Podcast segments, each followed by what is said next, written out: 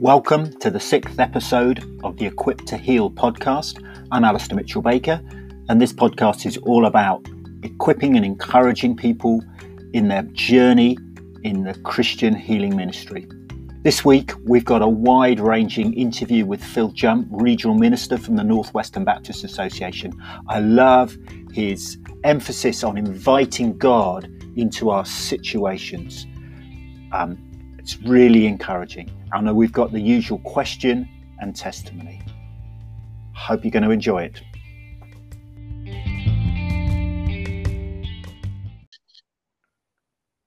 Phil, good morning. Thanks for joining me. Uh, good morning, Alistair. It's great. It's great to have Phil with us. Phil is uh, a regional minister for the Northwestern Baptist Association uh, in England. So he looks after um, much of the beautiful uh, North Wales, Northwest, Merseyside, and around that. Absolutely. That. Delightful place, Alistair. Delightful place. How long have you been there in that role, Phil? Uh, well, I, have been doing this job now for well eight, over eighteen years, and of course, uh, I guess it's quite unusual for me as a Baptist minister because I actually live in the town I grew up in. Um, wow. so I've, I spent most of my life. I, I, I always say that I spent thirteen years as a missionary in the southeast and uh, then came back to, to God's own country back up north. Right, right. Have you always been a Baptist minister? What did um, you do? No, I, no, I don't think you're quite born a Baptist minister. I, I, I was a child for a while, um, but I, I, um, I try. I guess I, am a typical child, a sort of young adult of the 1980s, um, when I, I sort of grew up in an environment where all boys did did engineering and electrical engineering and computers were all coming out. And so I studied electrical engineering uh, at Liverpool Polytechnic as it was then, and then actually went in, into a career in marine engineering. So that was uh, what I was doing until my my late twenties uh, when I trained at Spurgeon's College, and then uh, became a Baptist minister from there. Great, great. Well, thank, thanks for joining again. Uh, uh, obviously we're wanting to explore the issues of uh, around healing, and I and I, you know, intrigued as to somebody like yourself who's been brought up, trained at Spurgeon's, um, mm-hmm. famous Baptist uh, college, and then has been a both a church minister and and now a, a, regional minister. What what's your understanding of of healing, Phil, and how does that fit into what you think the calling of uh, local church and believers is? Well, I guess you, after such an introduction, you'd expect me to offer a reasonably theological answer. Um, and I think that that is true for me. I mean, I, I, think healing has to be a defining issue in, in our understanding of faith and our understanding of ministry. Now, I say that recognizing that there will be those who might have, should we say, a more metaphoric understanding of that and those who might yeah. have more literal understanding. But I don't think any of us can escape the idea that it should be a defining element uh, in in our understanding of ministry and of Christian faith. And I say that because for me, I think we encounter healing, if this makes sense, almost at two levels um, in in our theology and in our understanding of the ways of God. And so you've got these big, big statements, like in the in Paul's letter to the Colossians, where he speaks of God in Christ reconciling all things, or you get these statements in in books like the Book of Revelation about the healing of the nations. And so, if you like, there is an image of God who is in the business of putting things right, of, of putting this disordered creation right. And, and that's what I would call the mega level. Um, yeah. Then, when you look at the narratives of the New Testament and the Old Testament um, at a more personal level, you just you know you can't follow the story of jesus. You can't follow the ministry of jesus and not come across these people who are, are blind who are, are, are, infirm who in very many different ways are, are suffering physically and, and not recognize the fact that, that jesus heals them. So to me you have this this twin track if that makes sense defining narrative that on the one level you've got the big story and then you've kind of got the the individual experiences. And, and i think that for me is quite important because i think it's always easy to look at a story a local story a local set of events and to take them out of context and to maybe build into them or see in them things that were never intended to see there. But I think if we hold up those healing miracles of Jesus against that bigger backdrop, it kind of says, yeah, the, the you know these these two things belong together. Um, so for me, that's quite important. That's that's that's really helpful. I, I, indeed, I I for many many years Isaiah sixty one was the kind of core um, kind of mission of my life, and I understood it in terms of how uh, God was going to bring uh, reconciliation and healing, healing and freedom, particularly in organisations and the workplace, and and because that was my that was my work, that was my passion, was about work and workplaces being great places for people to work. And I kind of understood healing at that kind of organizational mega level. And, and I guess the last 10 years for me, it's been, and it's also the personal level, but, uh, but, but we always have those multiple levels, don't we? Mm-hmm. Individual, mm. organizational, societal, and indeed, you know, God, the whole of creation crying out for healing, yeah. as it were. Yeah, and I think, I mean, I think that's a really interesting sort of angle of conversation really because i i think there are occasions and and you know i guess we've all got stories of this when people talk about divine healing or christian healing and kind of set it over against some of the uh, the more um, institutional for want of a better word um, narratives of healing. And it was quite interesting for me when, when I was relatively young as, as a minister, probably two or three years into ministry. My daughter broke her arm. And right. um, I, as you do, the you know the first thing I did was not prayed. Actually, it was dialed nine nine nine, um, and, and sort of sent for the NHS. Um, but but what was interesting was as, as we sat in the plaster room, um, and I've never been in a plaster room before, and of course you, you realise these people who, who do amazing jobs of sort of building these plaster casts, and I guess that I don't know. You probably know better than I do, Alistair, how the NHS functions. But I guess these people have spare time when there is no one who's got a, leg or an arm that needs plastering, and so they, they basically made bits of art uh, with with with the, the leftover right. plaster, and this was sort of decorated around the room, so to speak. And uh, but one of one of the people there had, had had obviously taken some plaster and painted on it and and it was it was a really interesting. It was a picture of Jesus, or, or as they saw Jesus, and on it they'd written, "We plaster, He heals." And, uh-huh. and I kind of liked that because it sort of set for me as a Christian minister a, context for that because I thought, well, actually, yeah, the, the, this is a health professional who's saying this, and, and, of course they're absolutely right. All, all that anybody does when they put your arm in plaster is basically hold it in place while the natural processes of your body um, do the healing. And again, we can have a massive conversation about whether God implanted those natural processes in in our bodies from day one, or whether God miraculously intervenes. Um, and I've heard stories of both. Um, but what I think it said to me is that you do not need to set these two things in opposition to each other. Um, that we can both use the brains and the intelligence and the the human capacity to build institutions of goodness, which is what I would describe the NHS as, as its best, um, and that doesn't need to be in conflict with with praying and, and with with seeking God's intervention at the same time. And although, and I, will never know who that plastering technician was, but that was a really helpful moment for me in my own journey because it gave me confidence to do both.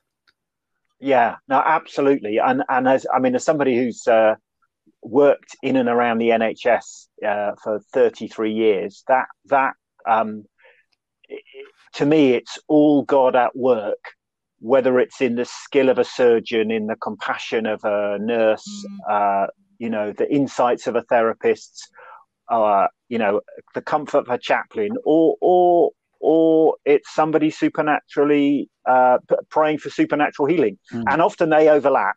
Um, as well, so you know, I, I, I don't like the idea that these things it's an either or um, to me, it's it's God at work, and uh, God has built the ability to heal within creation and within mm. uh, people, as I see it. But I'd love to hear what what has been some of the ways you've seen healing at work, either in your life personally, Phil, or or particularly uh, also as a minister. What what have you seen?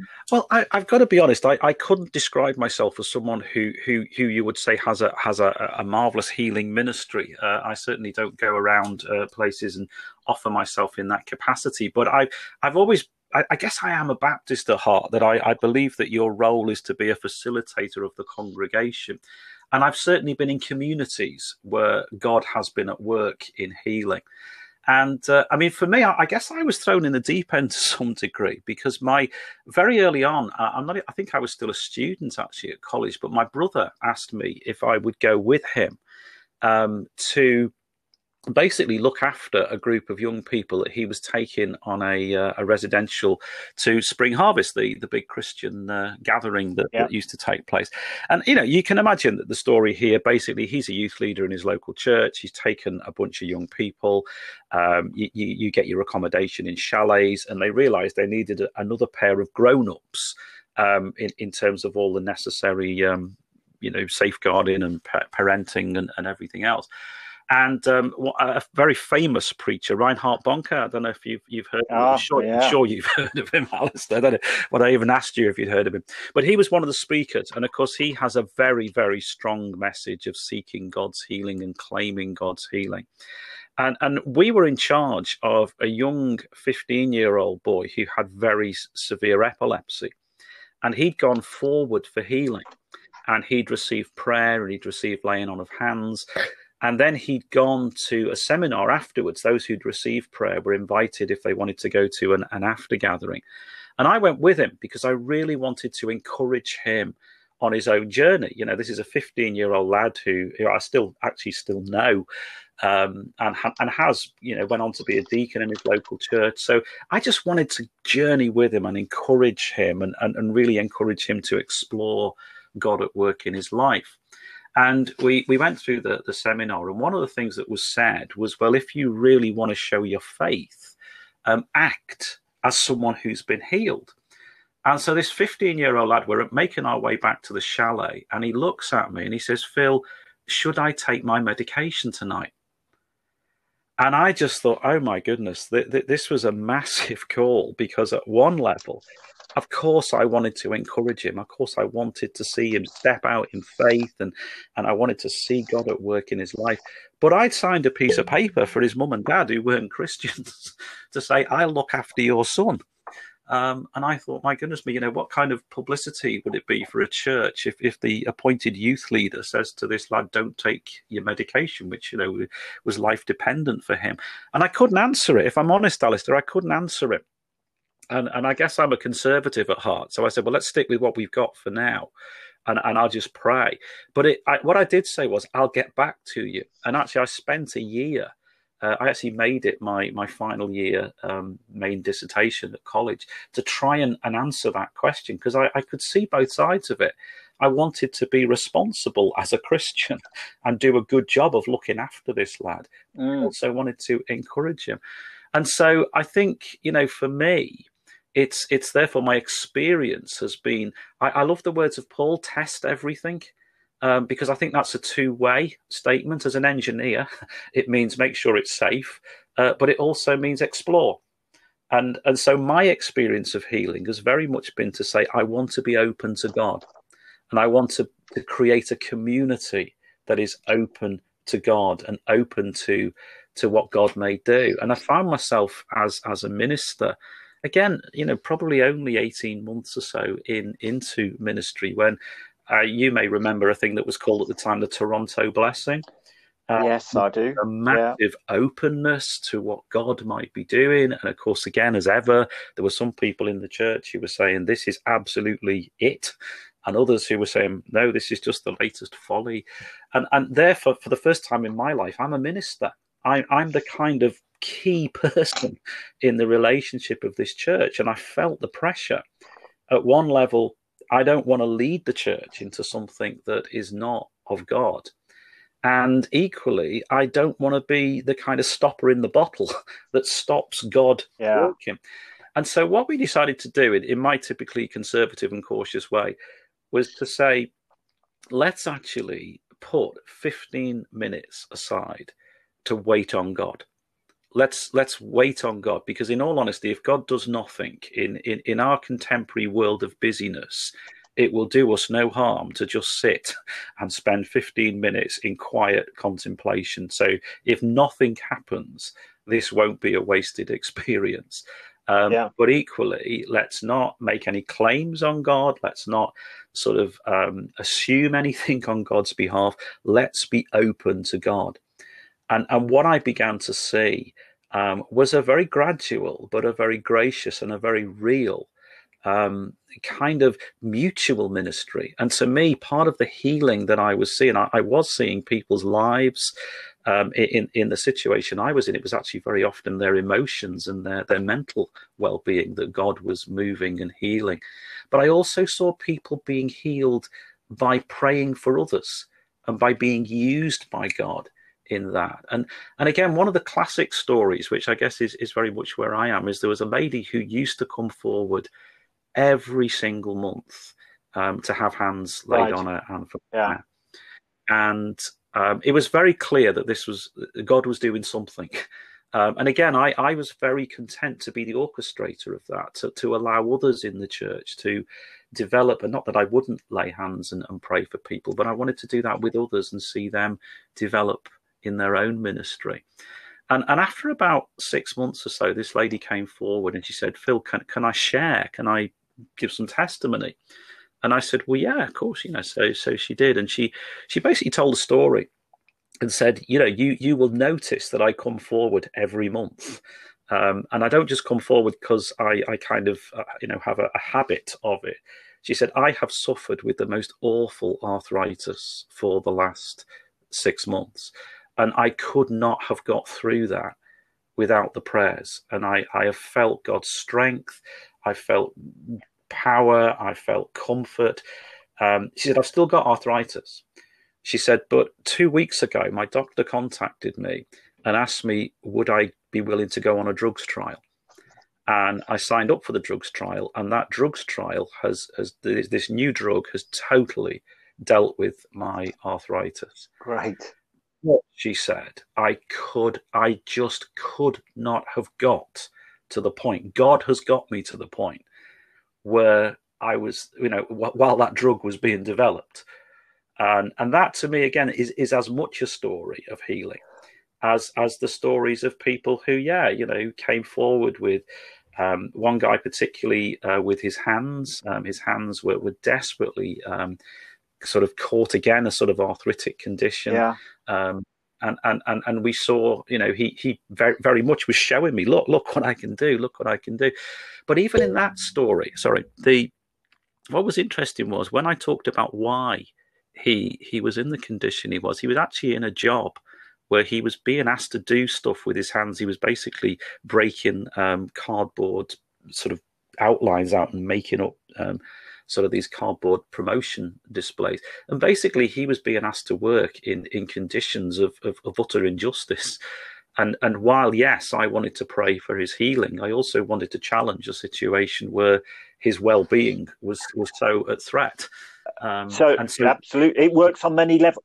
And yeah, absolutely. so so you can see his hands heal, but you want to do something about the the root cause, which is uh, poor mm. working conditions and people yeah. not being treated properly in the workplace. Uh, uh, uh yeah, and and these things. Uh, it's amazing how God works on these different levels. It's like your your friend with the the drug, the drug before. I mean, when as mm. I hmm. say, when there's no doctor who doesn't rejoice when their patient gets healed, if it's you know even if it's been after prayer, you know, and they they may not have a, a grid for it, and they may call it spontaneous remission or whatever, but they're always happy I think it should be absolutely the same way. If if the if the healing comes from a drug, surgery, whatever, we rejoice because the person's healed. That's what it's mm. about. Love is about seeing the person healed, not about it, it was my way or your way. Surely. I, I love that idea as well about love. That that actually our motivation is love. Um, and, and yeah, I, I would totally agree. And I mean, one of the things I found really helpful when I was actually doing my sort of academic looking into yes, this. Yes. Quite a few writers, um, particularly interestingly in the 1950s, I was quite surprised at how much was written about this in the 1950s. Uh, but quite a few of the writers made a distinction between cure and healing. Yes. And I found that really, really helpful because I think very often what we can, you know, what we immediately want is a cure. Um, you know, I've got, got this, I want it, I want it sorted. But actually you can be cured and you can still be emotionally bound by your infirmity, or you can be cured but still in the situation of injustice that makes you unwell. And, and, and that's why I like that big picture idea of healing because God's healing can operate on so many, many levels. You know, healing the ills in society, healing the emotional pain that uh, perhaps has, has, grown up around our physical symptoms. And I, I, mean, you, you will know the NHS better than, than me, uh, Alistair, but I think one of the things I've particularly picked up even in, in recent days with the COVID 19 situation is I think the NHS has a much more holistic view of healing uh, today. It was interesting listening to some people, you know, who were saying, well, my job is to help someone through the trauma because it is very yes. traumatic having a ventilator shoved down your throat and being put onto a catheter and a dozen other things. And and my job isn't to, to deal with those physical symptoms, but it's to recognize that the emotional anguish that someone has been through um, also needs addressing. Um, uh, so yeah, I, I like that idea of a bigger picture. Well, and I'm. It's been fascinating listening to you know intensive care consultants and others, and often the mm. key things that call them pain are the ability to connect people with their relatives and the sense of yeah.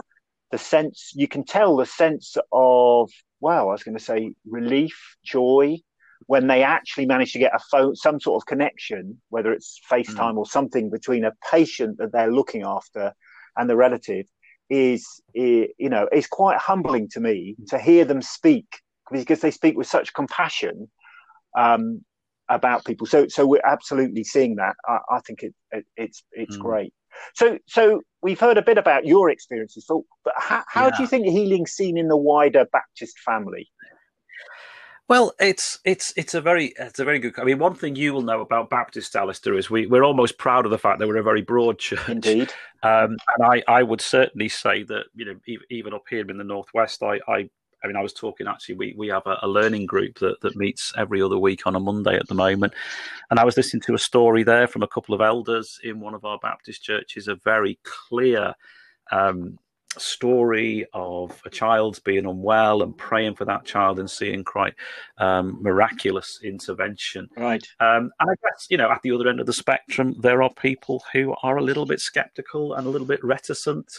Um, and, you know, so so it's it's a big picture, but I, I hope, you know, I, I hope we can be a community of healing um, and, and be open to explore that in as we've already talked about today in every aspect of, of, it. So i mean as i said at the very beginning i don't think you cannot have healing as a key element in your understanding of faith but i think we express it in lots and lots of different ways.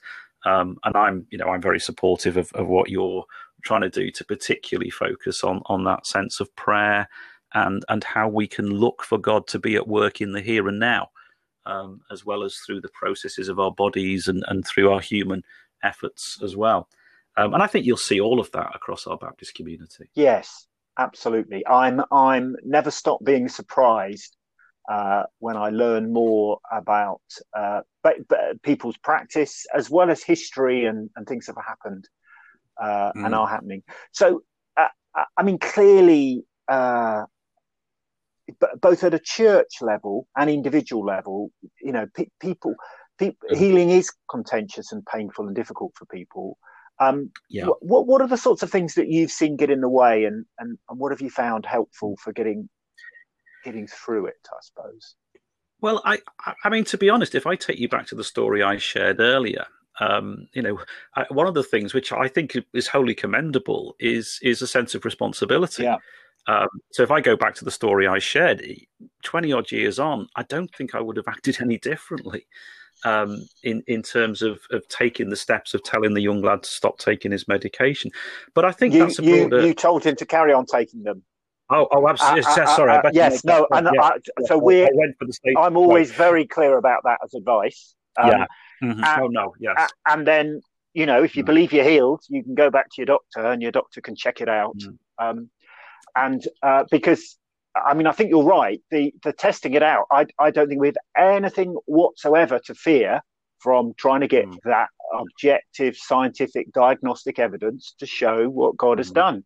And if if that healing hasn't yet come, that's fine. We'll keep loving you. We'll keep working together. But but yeah, no, great. I'm glad. Back yeah. to you. Sorry. Well, it's yeah, it's interesting too because I mean, if you look at the Old Testament, um, I think again we we tend to have a much more compartmentalized world view today. Um, huge swathes of Leviticus and Deuteronomy basically give the priest the job as a kind yes. of public help. Yes. Um, so when Jesus says, "Go show yourself to the priest," there's a sense of, "Well, go go let the doctor check you out." But I mean, I think taking that as a positive thing, you know, I I think I think one of the reasons for reticence is because people don't want, you know, if you're unwell and you're feeling fragile, and somebody builds up your expectations um, of, of, being healed, and then you're not healed, it can actually be quite harmful. Yes.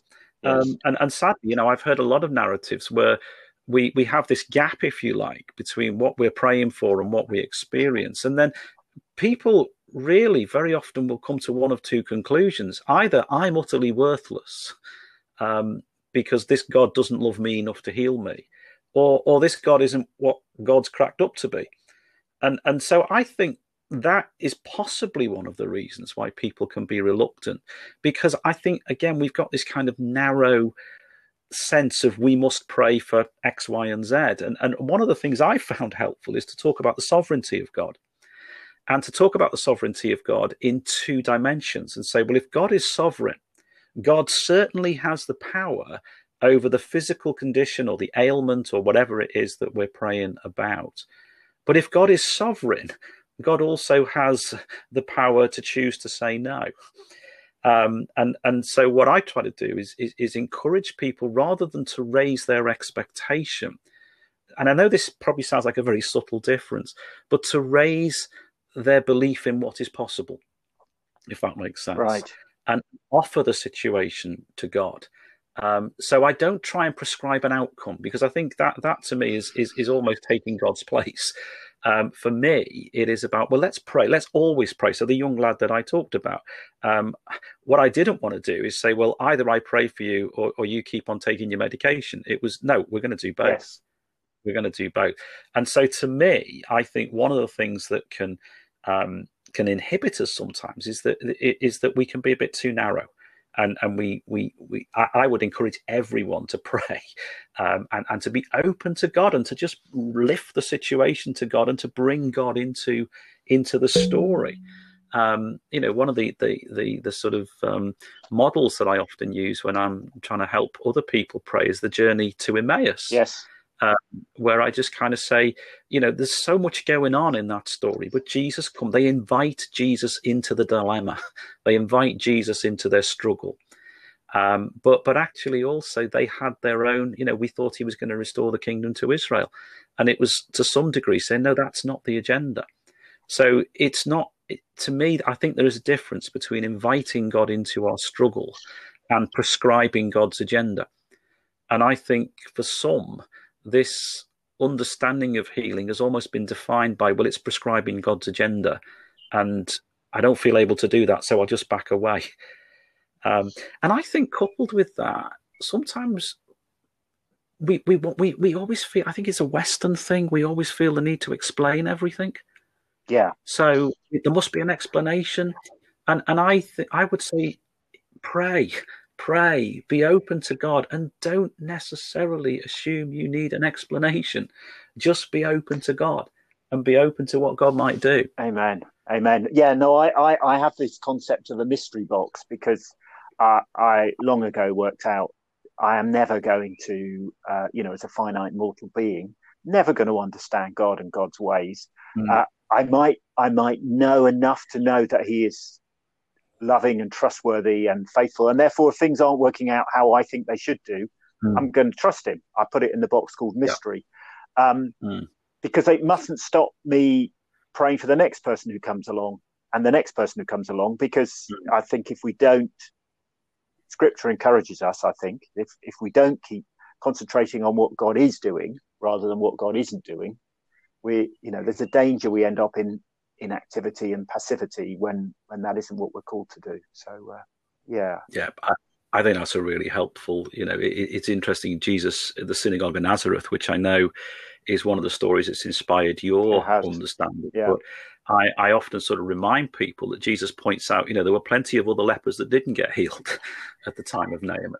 Um, and and so yeah, I think that idea of, of I love that idea of let's let's focus on what God does and not what God doesn't do. Yeah, uh, is a great great way forward. So f- final question, Phil, is is what advice mm-hmm. would you give for church ministers or leaders um, who really want to go further, take take their church into this. You, you were telling us earlier that you gave that 15 minutes in uh, New yeah. Addington to to God, and and he, and he came.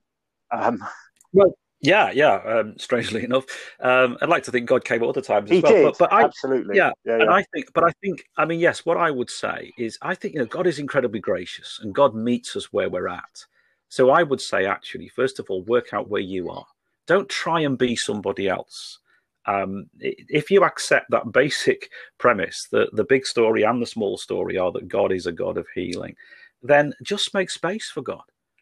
And and just just let God do what God will do. Um, I was interested in reading some of your story, Alistair, that you put yourself in an environment where the norm eventually became what you experienced. Yes. And and, and so I think create an environment and, and God may just gently build that environment forward because not all of us can suddenly rush off to Brazil Indeed. and experience. No, I realise that. Yeah, yeah. Healing ministry like that. But we can all make space for God.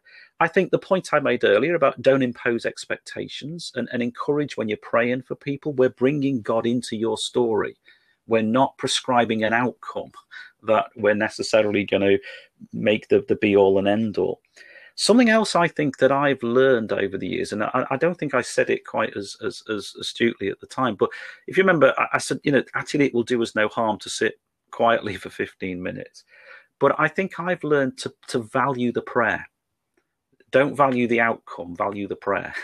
So in praying for someone, it was good that we prayed. Yes. Um, again, coming back to my Emmaus Road model, I, I, I'm caught by those words, did not our hearts burn within us?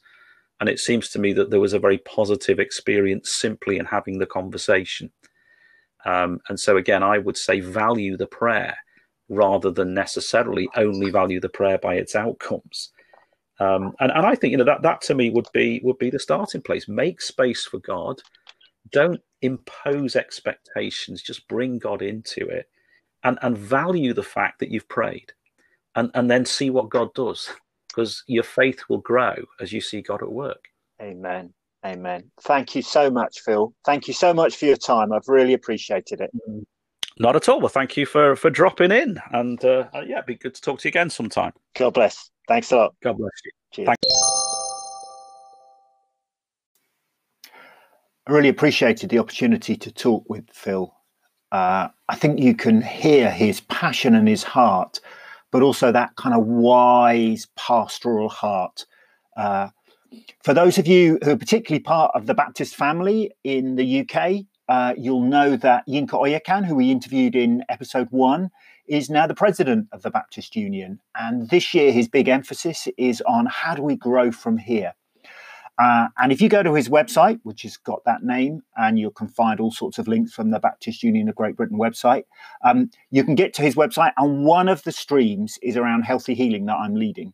And in there, you'll find a bunch of resources if you sign up. We're offering uh, online coaching, we're offering uh, teaching, we're offering activation days.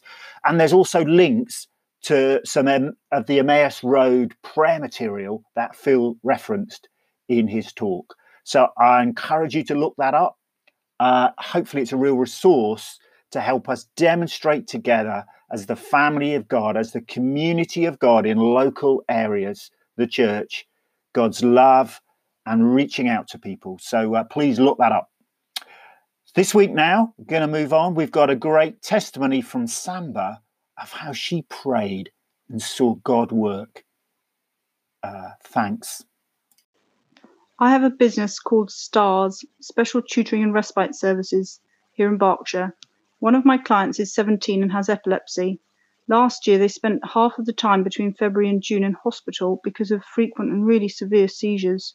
I felt God wanted me to pray for this young person's healing from epilepsy.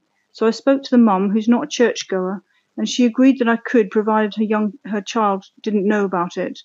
So on the 21st of June, this was last year, I arrived at their house to find they'd just had another tonic clonic seizure. So mum asked me to stay with the young person while she showered and packed to go to hospital. I knelt down at the young person's bedside and put my hand lightly on their foot, and I prayed in tongues for about half an hour, quite quietly. They were recovering from the seizure, so they weren't really aware of what I was doing. Um, and since that day, they have not had another seizure. It's now 11 and a half months, and I just praise God. They also haven't had to go back to hospital after that one. They did stay in hospital after that because they'd already called the ambulance. Um, but since then, she has not had to stay in hospital again. So praise God for his mercy on this family and his healing.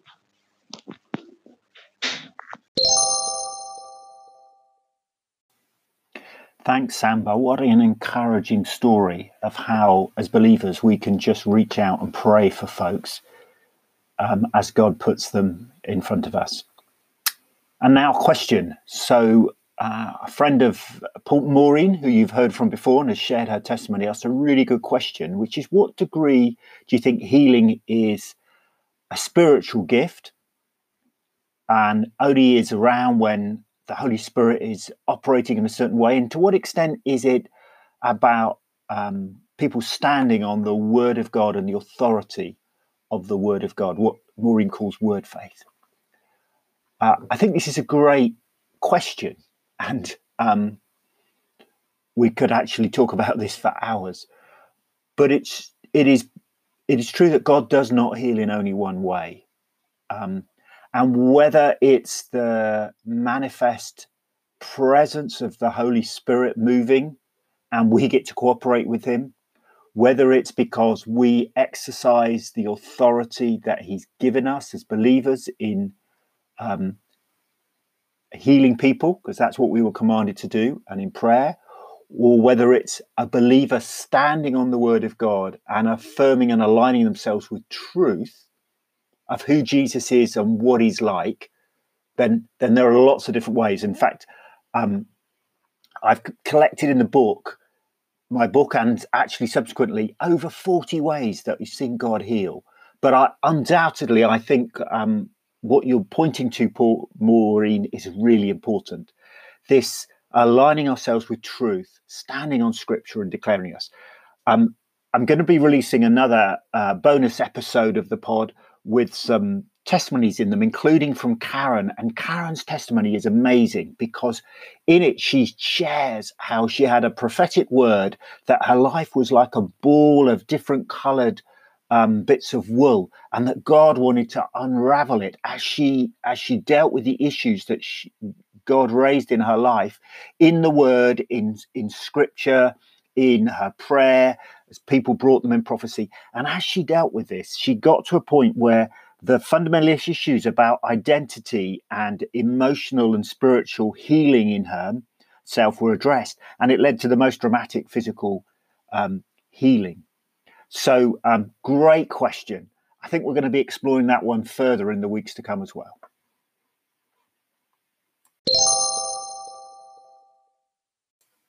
Thanks very much for listening to this week's episode of the Equip to Heal podcast. We want to encourage and equip Christians to move forward in the Christian healing ministry.